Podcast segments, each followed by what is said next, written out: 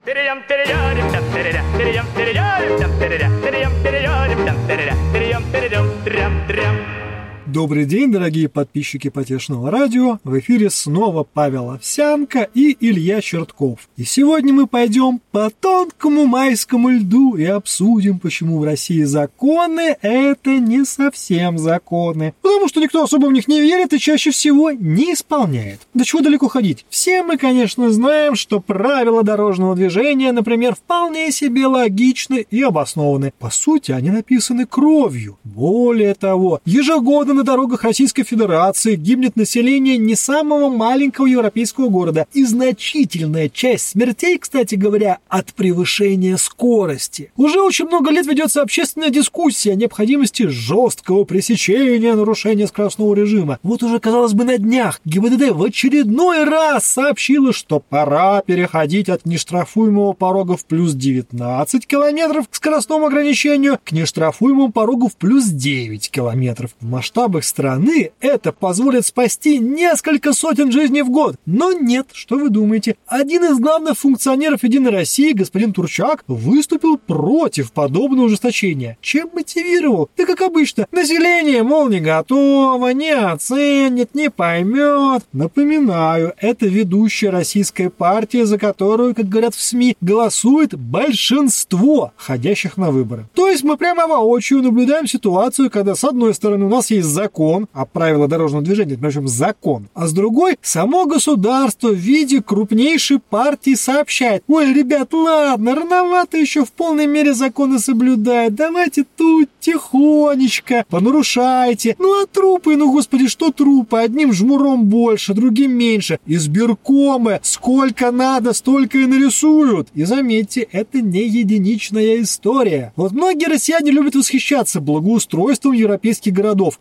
Вот власть инициирует борьбу за благоустройство российских городов. И что? А тут же у нас балконная амнистия, гаражная амнистия, бессрочная приватизация, еще тысяча и одна уступка самим себе. В итоге в торжество закона не верит никто. Зачем исполнять какой-нибудь драконовский закон, если ради популизма партия и правительство как-нибудь придумают, как его обойти? В результате законы в России эфемерны, только понятия вечны. Почему так, Павел Юрьевич? Что с этим всем нам делать? Самое интересное, что наши сограждане, когда за рулем автомобиля пересекают государственную границу Российской Федерации, въезжают, например, в благословенную Финляндию, где, по-моему, минимальный штраф за нарушение правил дорожного движения начинается от 300 евро, они резко меняют свое отношение к этому вопросу и водят, надо признаться, Культурно. прямо как настоящие мастера этого дела. Конечно, не превышая скорость, не совершая каких-то бешеных обгонов по встречке, не заезжая парковаться на тротуар и так далее. Поэтому не могу сказать, что дело дисциплинированности или недисциплинированности наших водителей. Вопрос, наверное, все-таки да, в том, как государство заставляет нас выполнять законы, которые оно делает. А у нас элемент нашего общественного договора с государством в нашей стране, он таков, что ну, государство делает какие-то законы, мы делаем вид, что мы их выполняем, государство делает вид, что оно за этим следит и как-то нас наказывает, мы делаем вид, что мы, конечно, ай-яй-яй, больше так не будем. Более того, ну, сейчас затрону такую тему, от которой никуда. Еду я с превышением скорости, останавливает меня сотрудник полиции. Мы говорим в данный момент о том, что наступила та самая неотвратимость наказания,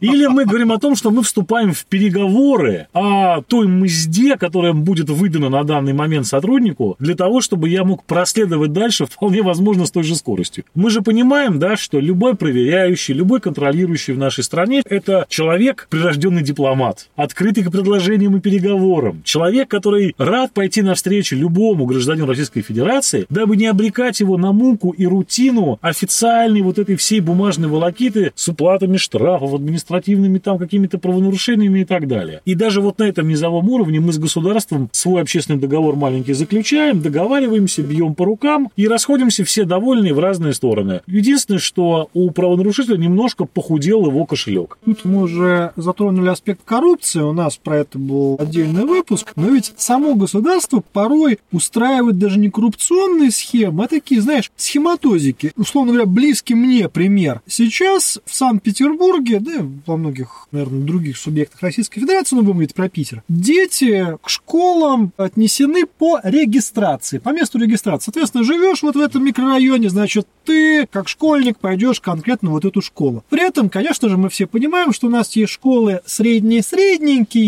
а есть гимназии. Гимназии особо выдающиеся. Так вот, значительная часть их гимназий выведены из, что называется, районного уровня и перенесены на уровень комитета по образованию. И поэтому к ним никакие дома не отнесены. А если ты хочешь, чтобы твой ребенок в этой специальной гимназии учился, ты уже в особенном порядке решаешь вопрос с данной гимназией, по сути дела, через комитет. То есть государство, с одной стороны, попыталось устаканить систему школьных, скажем так, регистраций, с другой стороны, само построила такие обходные пути, по которым всегда можно договориться. И заметь, безо всякой коррупции. Ну, так, во-первых, безо всякой ли коррупции, но давай даже возьмем сейчас специально за скобки этот момент. Да. Государство выстраивает действительно такую историю. Оно не готово делиться полномочиями. То есть тут какая интересная история. Смотри, вообще наше государство, оно сверху вниз гиперцентрализовано. Полномочия на низовой уровень люди отдают очень неохотно. Это касается, допустим, если брать уровень общероссийский, того самого федеративного коллективного договора пресловутого, который существует между федеральным центром и, собственно говоря, субъектом федерации. Конкурс среди подписчиков. Кто найдет в сети в открытом доступе полный текст федеративного договора своего субъекта с Москвой, получит от нас какой-нибудь маленький приз, ну, как минимум, глубочайшее уважение. Потому что мне, например, ну, в силу моей, может быть, убогости человеческой, ни разу не удавалось э, найти ни один федеративный договор. Это информация о том, как распределяются полномочия и делятся денежки, она охраняется, мне кажется, сильнее нашей стране, чем коды запуска ядерных ракет. Это первый момент. Соответственно, наверху государство сверхцентрализовано. С неохотой и скрипом она отдает какие-то полномочия на места. На местах та же самая ситуация, полная проекция. Отдавать вот места по распределению в элитные школы, ну, надо это взять на уровень города, конечно. Ну, не район уже этим заниматься, да? Ну, не по чину. Да не по чину. Возьмем и будем эти полномочия наши. Понимаешь, моя прелесть, вот это вот моя возможность влиять, моя возможность договариваться, мой ресурс, который я могу как-то там реализовать. В конце концов, получить хорошую там корзину колбасы там фирменной и так далее. Да?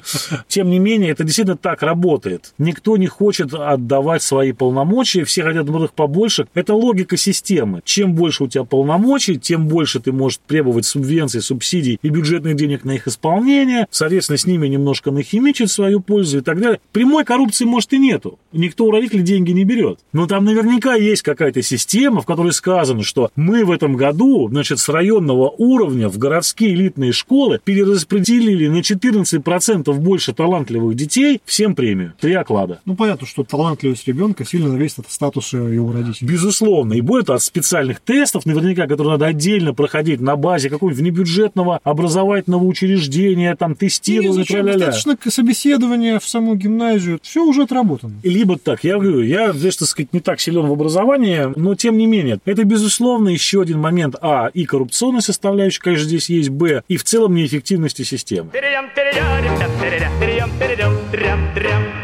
еще важный момент, да, не забывай, что наше государство, оно, по сути, являясь достаточно свободно таким вот либертарианско-капиталистическим, в законодательстве сохраняет огромное количество рудиментов социалистической системы, где сказано, что все должны получить образование за счет государства. И вот при ограниченном количестве ресурсов, при том, что у нас количество населения неравномерно сконцентрировано по территории страны, при том, что у нас непонятно кто и непонятно как пишет учебники, составляет программы, относят относят школы к тому или иному виду, так сказать, по этому ранжированию. И я тебе скажу, что все это вытекает в вот эту вот неразбериху низового уровня. Вот смотри, э, есть же, например, такая штука у нас в государстве, как технический осмотр транспортных средств техосмотр. Угу. Так на самом деле очередная же неработающая бредятина. С одной стороны, государство вроде бы пытается жестко регулировать качество того транспорта, который перемещается по нашим дорогам. С другой стороны, когда мы проходим техосмотр, мы видим, как это делается. Но это чистой воды профанация, за которую с нас берут деньги, часть денег перераспределяется в виде налогов, в виде различных откупных, но в конце концов мы понимаем, что это очередной пример не работающего на самом деле по факту закона. Можно пример сразу же Давай. в качестве ответа? Так вот, дорогие друзья, значит, мой первый автомобиль, Mazda 323, я ее купил в 2011 году, она была 95 года, я должен был пройти на ней техосмотр. А машинка, признаюсь, была весьма уже такая, я бы сказал, пожилая, такая повидавшая виды. Прошел я в платном МРЭО, так называемом. В платном МРЭО. Он находился, не поверишь, в Кронштадте, вот в этой огромной заброшенной промзоне, которая там осталась с советских времен, на той части, которая вот где военный аэродром и так далее. Я приехал, прошел этот техосмотр, мне выдали этот документ, который позволял мне ездить, этот ламинированный тогда еще талончик техосмотра, и была дана бумажка, в которой было сказано, что вот у вас тут проблема, здесь проблема. Буквально через несколько дней, закрывая крышку багажника, я сзади чуть сильнее хлопнул дверью, и задняя ось провалилась в багажник. То есть машина потребовала сразу капитального ремонта, но я как сейчас помню, что за 1300 рублей тогда вопрос с возможностью ее эксплуатации был мной закрыт в течение 30 минут. Поэтому я думаю, что, конечно же, это бессмыслица, это глупость, и во всех других странах давно это решено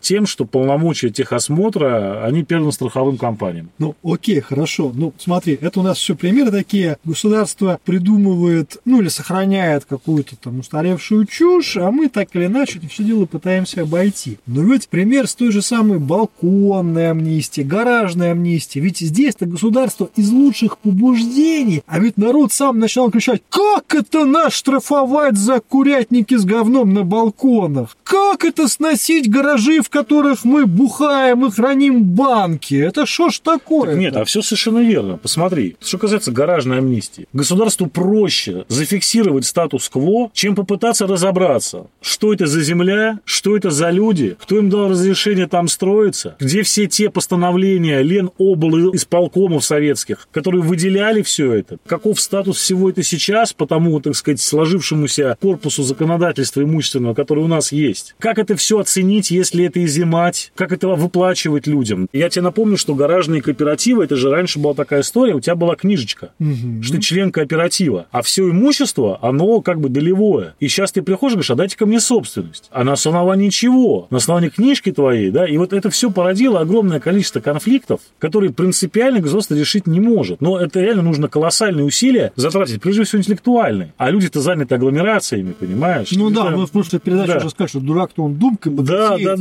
Поэтому не до гаражей. по- та же самая ситуация с балконами. В один момент отпустили вожжи. Люди сделали себе маленькие такие, в зависимости от размера балкона, пристроечки к основной жилплощади. Дворец на балконе. Разместили там что-то. У кого-то там склад, банок, да. Ну, простите, а кто виноват-то, что люди вынуждены, так сказать, жить летом, закупая, э, закатывая и всю зиму на подножном корме? У кого-то там склад зимней резины. Кто-то мастерит там что-то на этом балконе, понимаешь? Кто-то сделал себе рабочее место, сидит там, он фрилансит на дизайне, понимаешь? Прости, господи. Да, поэтому это же тоже, пойми правильно, такой момент, типа, ну что, давайте снесем все балконы, давайте снесем все лоджии. Так это, Павел Юрьевич, мы к крамольному выводу приходим, что в первую очередь в неисполнении законов заинтересован наш великий народ. Ну, я тебе так скажу. Дело в том, что наш великий народ заинтересован в разумном законе, в разумной регуляторике. Вот у нас как все происходит, смотри. Есть проблема. Мгм. И люди говорят, а, мы сейчас ее решим. В Думе, в правительстве, неважно. А что, как мы решим? В два раза штраф поднимем.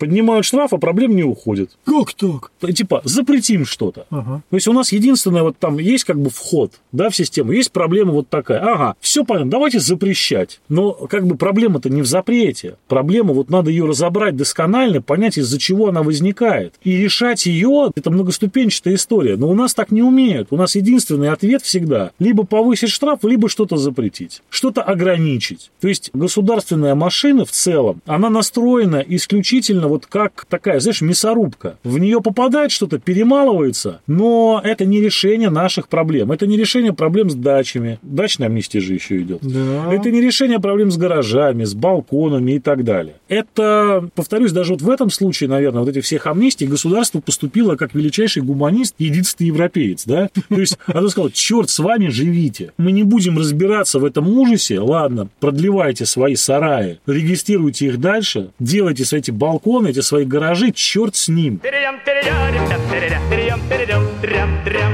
Ну, самое интересное, что это действительно европейская традиция, как ни странно. Ведь в Европе существует такая практика, когда закон выводится по традиции. То есть из серии у нас испокон веку так было, и потом какой-то Мы это момент происходит кодификация, и, соответственно, утверждается, что все, теперь так будет дальше. Поэтому, с одной стороны, у нас государство попыталось навести порядок с теми же самыми балконами и гаражами, а потом подумало, да елки-палки. Могу рассказать еще один маленький такой пример интересный. В Ленинградской области одно время была так называемая, я даже не знаю, как это сказать, амнистия скважин. Проводил ее Ленобл водоканал. Если вы до какого-то числа заявляетесь о том, что у вас на участке есть незарегистрированная скважина глубиной там больше какого-то количества метров, по-моему, 20, то вас не штрафуют, ставят ее на учет, и вы платите за нее просто денежку, как вот за пользование недрами. Программу очень быстро свернули. Я не знаю, сколько людей через нее прошло, А почему свернули? Потому что русский народ, он же тоже с хитринкой такой небольшой. Начали все писать, соответственно, в Ленобль водоканал вопрос, а где нам воду-то брать питьевую? Обязанность государства нас обеспечить. Мы живем в садоводстве. Мгм. В генеральном плане, который принял государство, разработал местное образование муниципальное. Мы здесь как вот территория садового или дачного товарищества, да? Соответственно, вода, электричество, дороги нам твердым покрытием положены по закону. Где? И от греха подальше, потому что прикинули, сколько будет стоить сейчас все садоводства Ленинградской области обеспечить питьевой водой, водопроводами и так далее. Эту тему государство замял. То есть они вроде бы вышли с инициативой урегулировать некое спорное правоотношение, которое возникло в стране,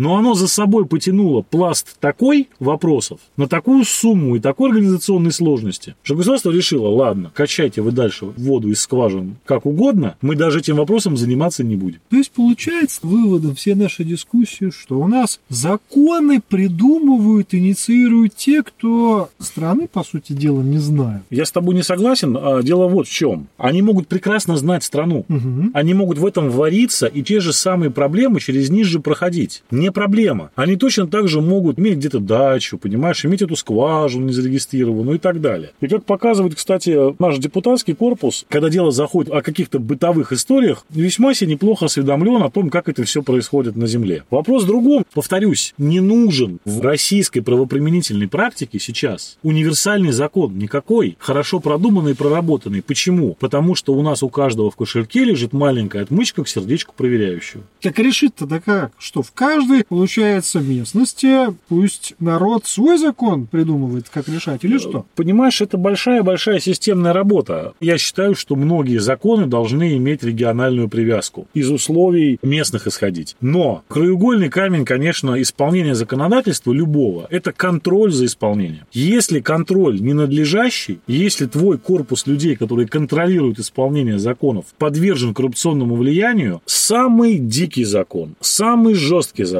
самый дружелюбный по отношению к народу, самый продуманный, неважно, не будет играть роли никакой. Никакой роли играть не будет. Потому что, ну зачем? Значит, тогда, получается, Россию спасут роботы, камеры и нейросети. Цифровизация этих процессов, Цифровизация, конечно. диджитализация. Конечно, конечно. прочее. Это все, конечно, хорошо. Но как диджитализировать, например, соблюдение правил застройки в сельской местности? Ну, пока никак. На данный момент такой технологии нет, я с тобой соглашусь. Пока никак. Но есть, например, уже сейчас, а вот я тут не могу не похвалить э, наше дорогое государство, такой портал, как госуслуги, Мгм. где ты можешь действительно решить некоторое количество своих проблем, минимизировав личное общение с государственными служащими, подав все документы, условно говоря, заполнив все, что необходимо через этот сайт и просто получив результат. Я Хорошо. так менял права. В финале что скажи? Почему государство не хочет убирать этот самый нештрафуемый порог в 19 километров в час? Чего не сделать его 5? Так э, я думаю, что если сделать его 5 километров в час, то количество транзакций со штрафами возрастет в разы, и для их обработки, даже тупо для рассылки писем, даже электронных, потребуется неимоверно нарастить усилия, нанять дополнительных людей, подключить дополнительные мощности компьютерные, которые будут это обрабатывать. Но поскольку, повторюсь, и мы об этом тоже говорили, задача нашего государства, она во многом упирается в бизнес-мышление, то есть люди считают как? Мы вложим сейчас, условно говоря, 100 миллионов рублей в организацию этой системы, а на этих штрафах обратно получим только 50. Понимаешь? И тогда, типа, смысла нет. А мысль о том, что мы вложим 100 миллионов миллионов, мы штрафами получим 50, и кратное сокращение количества ДТП, то приведет к большему порядку на дорогах, к меньшему количеству страховых случаев, к меньшему количеству задействования экипажей ДПС, скорой, пожарной, к меньшему количеству пробок. Вот это все выносится за скобки. И любой чиновник говорит, не, ну я сейчас 100 вложил и получил только 50. Так это как раз именно не бизнес-мышление. Это, очевидно, пока управляют люди, ни разу не игравшие в компьютерные игры, которые даже не понимают, что такое баланс. Нет, я категорически с вами соглашусь. У нас же очень часто как? Вот чиновники, они поработали где-то в госкомпании, поработали где-то в частном секторе, а потом раз и прыгнули на пост министерский. Или около того, да, какой-то начальник отдела и так далее. Такая типичная биография для управленца современного государственного сейчас. И вот он там как раз смотрит таким образом. Смотрит исключительно на издержки и исключительно как бы на выручку. Так он не умеет считать издержки, и он не понимает, а нет, что такое потому выручка. что вот эти вопросы, которые я раньше чуть озвучил, это не его полномочия. Ему не будет засчитано, что меньше стали выезжать пожарные, скорые, меньше пробок и так далее. Это не его сфера ответственности. Ему скажут, голубчик, ну как же так? Ты влил 100 миллионов государственных денег, а вылил обратно как бы только 50. Ты нанес бюджету ущерба на 50 миллионов. На, кося, вот тебе наручники, иди-ка ты в тюрячку. Вот какая логика, понимаешь? Вот в чем проблема. А то, что ты вложил деньги, и в итоге верный эффект произошел, который привел к совершенно очаровательным последствиям, замечательным, об этом не думает никто. Почему не думает? А потому что вот такая логика сейчас у нас государственного управления. У нас тема такая, знаешь, хозяйственников любят. Не государственников, а хозяйственников. Людей, которые относятся к этому как к хозяйству. Гребут под себя побольше, причем даже не в прямом смысле под себя. Заводы, газеты, пароходы. Побольше полномочий, концентрация бюджетных средств, расширить штаты, еще новое нормирование придумать, регуляторику новую там по своей отрасли и т.д. и т.п. Но смежные специальности а-та-та. Это вот хороший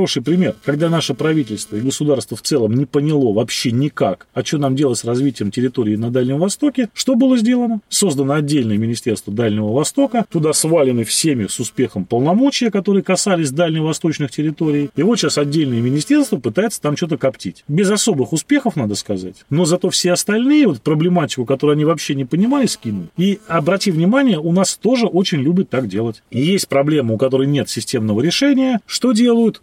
Новый орган, посвященный конкретно этой проблеме. Формируют, наделяют его какими-то полномочиями, финансами, организационно-штатной структурой. Все, поехали. И все отчитываются, что мы все, что у нас было по этой проблематике, мы отправили в новый орган. Теперь вот хоть трава не расти, пусть они там этим и занимаются. То же самое касается многих других государственных вопросов, к сожалению, связанных и с бюджетированием, и с межведомственным взаимодействием и так далее. Я могу долго об этом говорить, и достаточно скучно и нудно это все будет, потому что это такая моя боль уже профессиональная. Но суть в том, что, к сожалению, у нас сейчас нету, а, планирования на 10, 20, 30 лет вперед, как мы хотим, что мы хотим там увидеть за горизонтом, так сказать, событий вот 36 -го года, прости господи, да? Нет людей, которые могут, так сказать, обозреть этот горизонт с точки зрения не только своей вот этой вот тропиночки своего министерства и ведомства, и интереса узкоспециального, а в целом, как их работа воздействует в целом на страну, на людей, на народ и так далее. Это хороший пример недавно, просто самый простой. МЧС выпустила новые правила противопожарные, которые касались магазинов по продаже оружия. И написали, что нельзя хранить единомоментно на одной точке больше 10 килограмм пороха, включая тот, что в патронах.